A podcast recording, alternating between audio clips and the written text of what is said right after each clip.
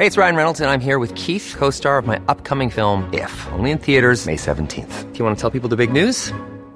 All right, I'll do. Sign up now and you'll get unlimited for $15 a month in six months of Paramount Plus Essential Plan on us. Mintmobile.com slash switch.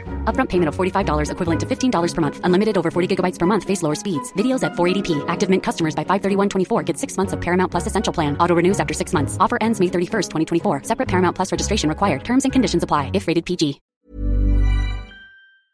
BOP deficit widens. Foreign reserves dip. The Philippines balance of payments, BOP, shortfall ballooned to $414 million in September as the government paid off part of its foreign debt, the Banco Sentral ng Pilipinas, BSP, reported on Thursday. The deficit was significantly higher than August's $57 million but was still substantially narrower than the $2.3 billion posted a year earlier. The BOP deficit in September 2023 reflected net outflows arising mainly from the national government's NG payments of its foreign currency debt obligations, the central bank said in a statement. The country's BOP position remained positive year to date at a $1.7 billion surplus, a reversal from the year earlier deficit of $7.8 billion and improving from end August $2.15 billion. Based on preliminary data, this development reflected mainly the improvement in the balance of trade and the higher net inflows from personal remittances, trade in services, and foreign borrowings by the NG, the BSP said. Gross international reserves, GIR, meanwhile, fell to $98.1 billion as of end September from $99.6 billion a month earlier.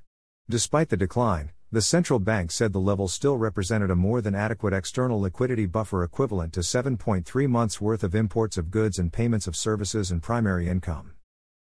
IT ensures availability of foreign exchange to meet the balance of payments financing needs, such as for payment of imports and debt service, in extreme conditions when there are no export earnings or foreign loans, the BSP noted.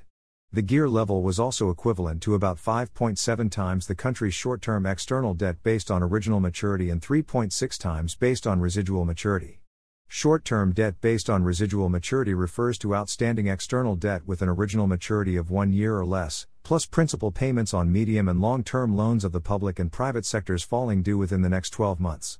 Commenting on the results, Security Bank chief economist Robert Dan Roces said the shift to a surplus indicates positive structural changes in the economy, such as improved trade dynamics and stronger remittance inflows. This could signal investor and consumer confidence, which could be leveraged for economic policies or investment decisions, he added. Overall, despite short term pressures like the September BOP deficit, the longer term indicators point to an economy that is fundamentally resilient. ING Manila Bank senior economist Nicholas Antonio Mapa, meanwhile, said that the $98.1 billion was still a significant amount notwithstanding worries about a decline. GIR represents the first, but not the last line of defense for the currency and as it stands is capable of settling the country's overall short term debt almost four times over, he added. With the bulk of GIR held in securities, Mapa said we can expect GIR levels to rise next year should the Fed begin its much awaited pivot.